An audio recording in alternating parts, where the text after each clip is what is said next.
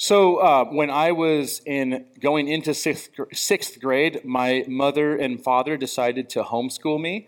Uh, and I was like, oh man, this is going to be great. I'm so excited about homeschool because homeschool is awesome. And, uh, and so I started going to homeschool, and my sisters were doing it, and they loved it. I just really was um, struggle with it because I liked, you know, being with my friends and sports and all that type of stuff. But it was probably about three weeks into it, I was like, oh, this homeschool thing ain't so bad because I had to grade my own papers. And what I discovered after about two more weeks of doing it, I was like, not only can I grade my own papers, I can do my schoolwork while I'm grading my papers.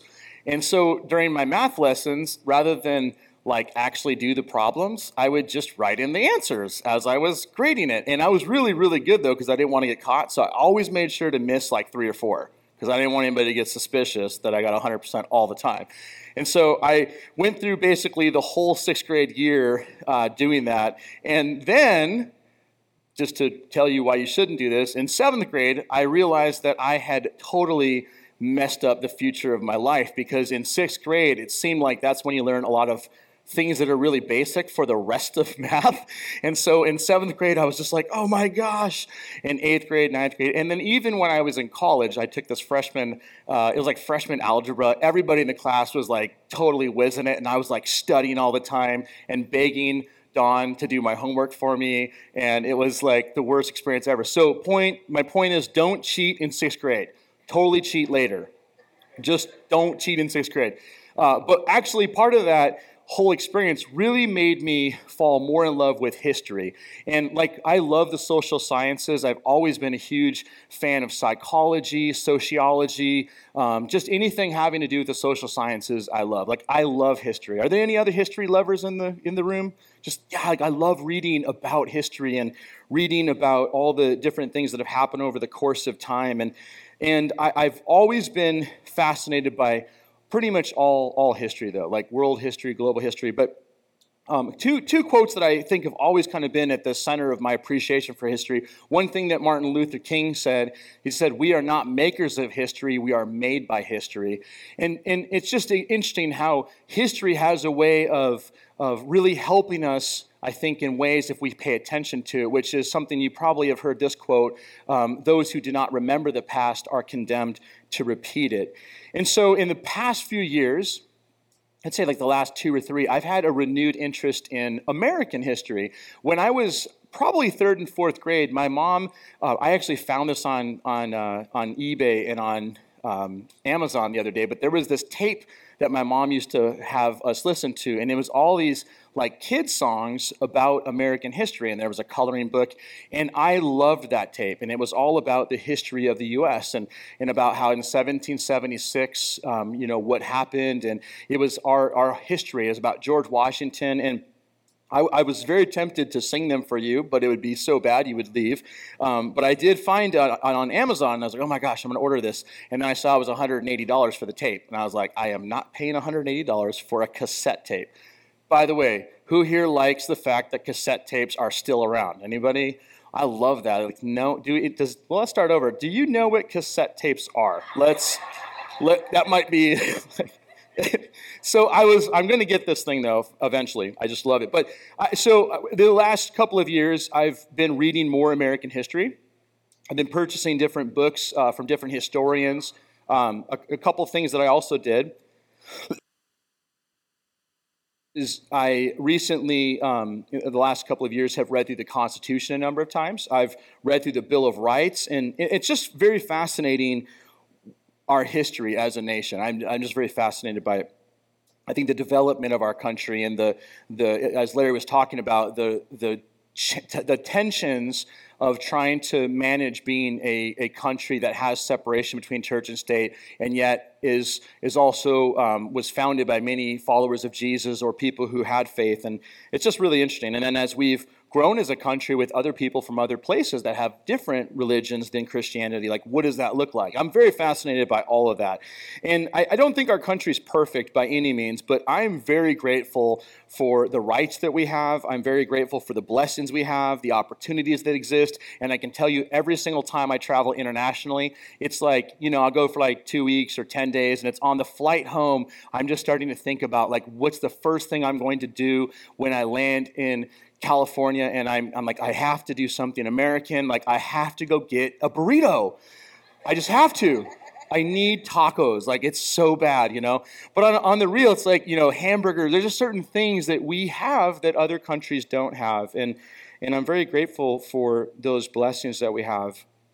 You know, because over the course of our history, you know, um, the rights and the blessings and the opportunities that we have as a nation have expanded to include people who weren't like the original founders of our country. I mean, you can think about people of color or, or women's rights, or something that's dear to me is the fact that there are now a lot of rights in our country protecting people who have disabilities or who have challenges mentally or physically. Like, I just really am appreciative of those things. But that being said, and I do want to stress that I love I love the fact, and I'm really appreciative of being an American and being born in our country. Is there anybody else that can agree with that here? It's July 4th. You're supposed to say, Go America, okay? That's what you're supposed to say, all right? Like, I'm very appreciative of I do want to also say, though, that that ultimately my allegiance is not to the United States, but my allegiance is to Jesus and his kingdom. That's, that's ultimately where my allegiance uh, lies. And I think that as a follower of Jesus, sometimes it's it's trying to wrestle with the tension that comes with being a follower of Jesus and being a part of his kingdom and then being a part of a, an empire or a nation that, uh, on this earth. And I think that's just part of the tension. Uh, but what I think is interesting is that many of the things that we appreciate as Americans are, in a sense, shadows of ultimate, ultimate freedoms that we have in the kingdom of God.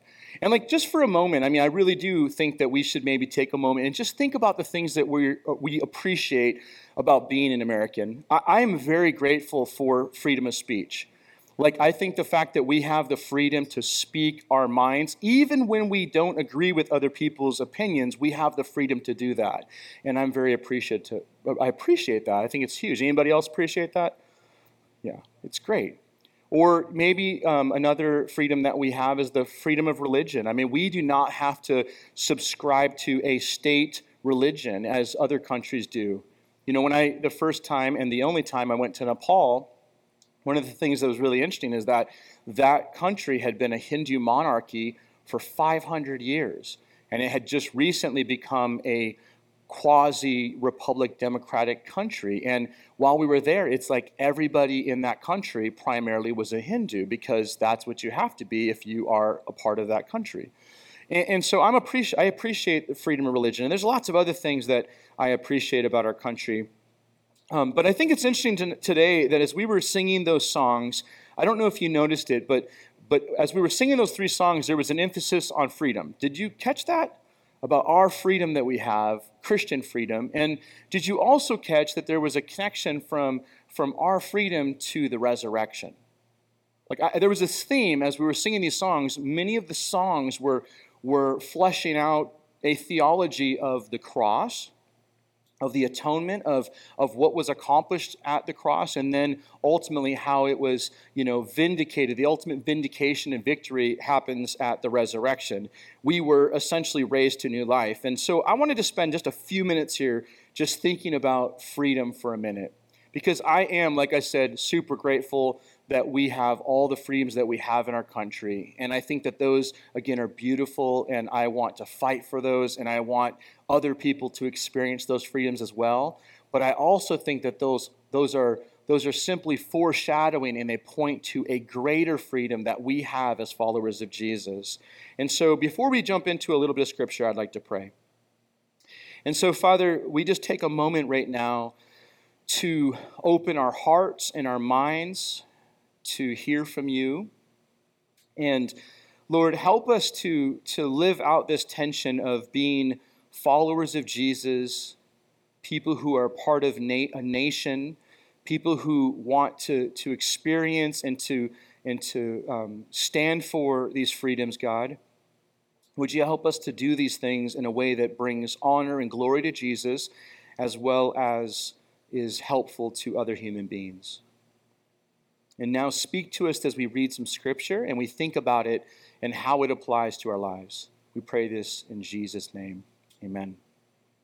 So, what I did this week as I was, you know, kind of processing through the different topics that I was wanting to talk about, because we've been in this sermon series um, on, on the idea of wholeness and healing. And, and I think this will fit into that, but it was interesting because as I was processing it, the more that I just kept thinking about how, you know, July 4th, my whole life, um, has always been a celebration of freedom. Like I remember as a kid, you know, going to the local, um, you know, military base and, and watching huge fireworks shows. And, and then um, my wife and I were talking, Dawn and I were talking the last couple of days about how we really haven't gone and seen a good fireworks show um, for about five years. We hadn't gone to anything since we moved here, um, except for last night we went to the Niles house and saw them almost blow up their whole entire neighborhood, and it was amazing.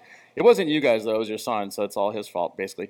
Um, but it, it was it was really cool, and I was thinking about how much I really I just have a lot of good memories of fireworks and all the things that go along with them and how it really is a celebration of freedom. But listen to these scriptures because freedom is very central to the gospel. We talk about the gospel, the good news of the kingdom of God. Listen to how, how uh, you know, the idea of freedom is central to the message and ministry of Jesus. This is what Jesus says in John 8. Jesus says to the people who believed in him, so this is the people who are following him, who have faith in him, he says, You are truly my disciples if you remain faithful to my teachings. Pause for one minute. Can anybody quickly tell me how we would know the teachings of Jesus? The Bible. That's right. Like we get engaged with Scripture. So he says, If you remain faithful to my teachings, and you will know the truth, and the truth will set you free. Like you probably have heard that scripture because that scripture is a colloquial term now that everybody uses. You know, truth brings freedom. Freedom and truth go hand in hand. And this was said by Jesus, and the truth shall set you free. The truth of Jesus' kingdom will set us truly free. This is the same thing that the Apostle Paul stresses throughout his letters. And I'm just going to read one quick passage here. This is from Romans chapter 6, verses 18 through 23, where the Apostle Paul writes, Now you are free from your slavery to sin, and you have become slaves to righteous living. Because of the weakness of your human nature, I am using the illustration of slavery to help you understand all this. Previously, you let yourselves be slaves to impurity and lawlessness, which led even deeper into sin. Now you must give yourselves to be slaves to righteous living so that you will become holy. When you were slaves to sin, you were free from the obligation to do right.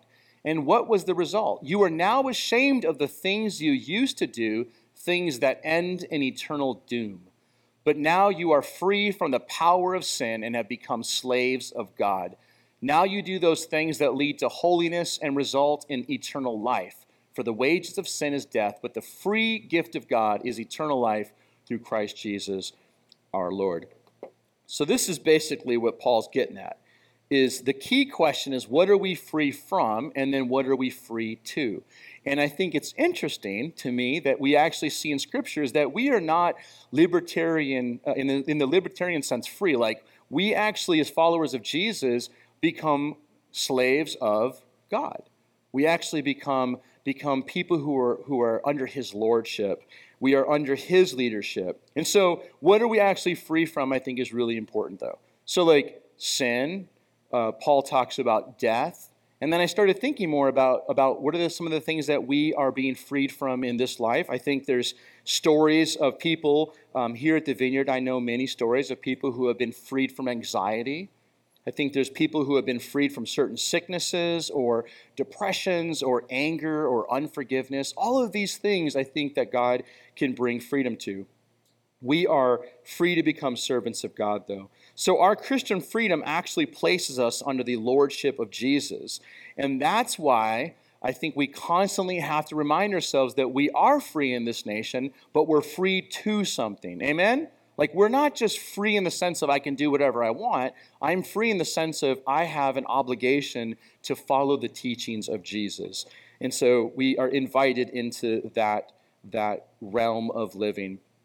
And this is actually one of the reasons why, on a, on a side note, why we celebrate communion all the time here at the Vineyard.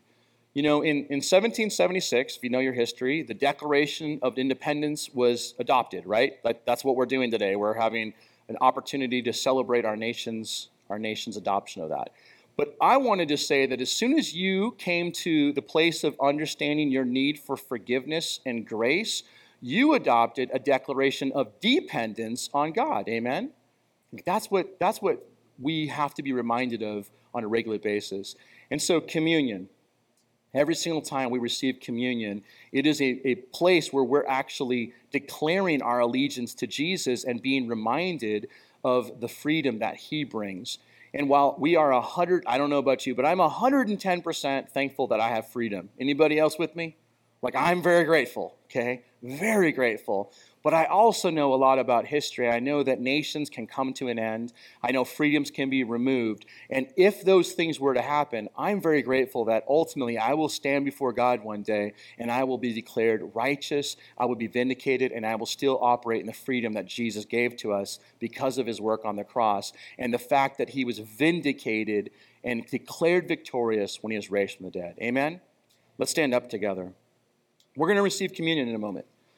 So, um, here's what I want to say. First of all, if you if you're new here or if you are not sure if you can receive, our theology of communion would say that it, you are welcome. If you're a follower of Jesus, you're welcome. If you're new and you have a you have a sense of uh, an invitation to God's grace, you are totally welcome. So, as you just saw people doing, make your way forward. No one's going to laugh at you. You're able to receive the, the bread and the cup.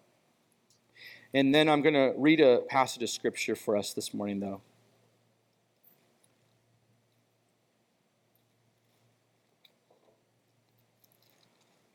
This is what I love about communion, though, is there's so many things about the Eucharist. There's so many things. I mean, we've talked about how, in, in one sense, receiving communion is a protest against the cares of this world. Um, we've talked about how communion is a reminder of God's grace and His kingdom, things like that. But this morning, I, I would love to just have us think about how this is a declaration. And this is a declaration of our dependence on God for grace. Amen? This is a declaration of our dependence on God for grace. And so Paul writes in 1 Corinthians chapter 11 these words. He says, if I can find it, he says, For I pass on to you what I received from the Lord himself. On the night when he was betrayed, the Lord Jesus took some bread and gave thanks to God for it. Then he broke it in pieces and said, This is my body, which is given for you. Do this in remembrance of me. In the same way, he took the cup of wine after supper, saying, This cup is the new covenant between God and his people, an agreement confirmed with my blood.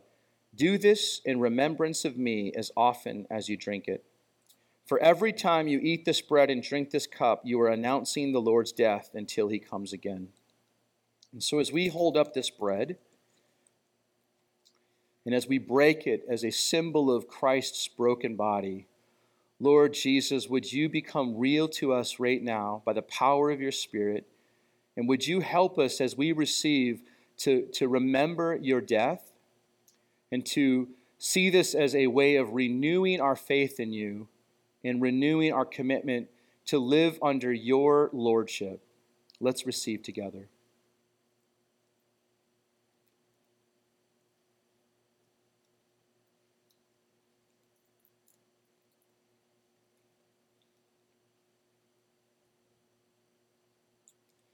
And as we hold this cup, we are reminded of the grace that you have for us. We are reminded that you came to set the captives free, that your truth is, is the only truth that will bring ultimate freedom. And so, Lord, I pray that as we receive this cup, that your grace would flow and that we would sense your love and that we would renew our commitment to your cause. Let's receive together.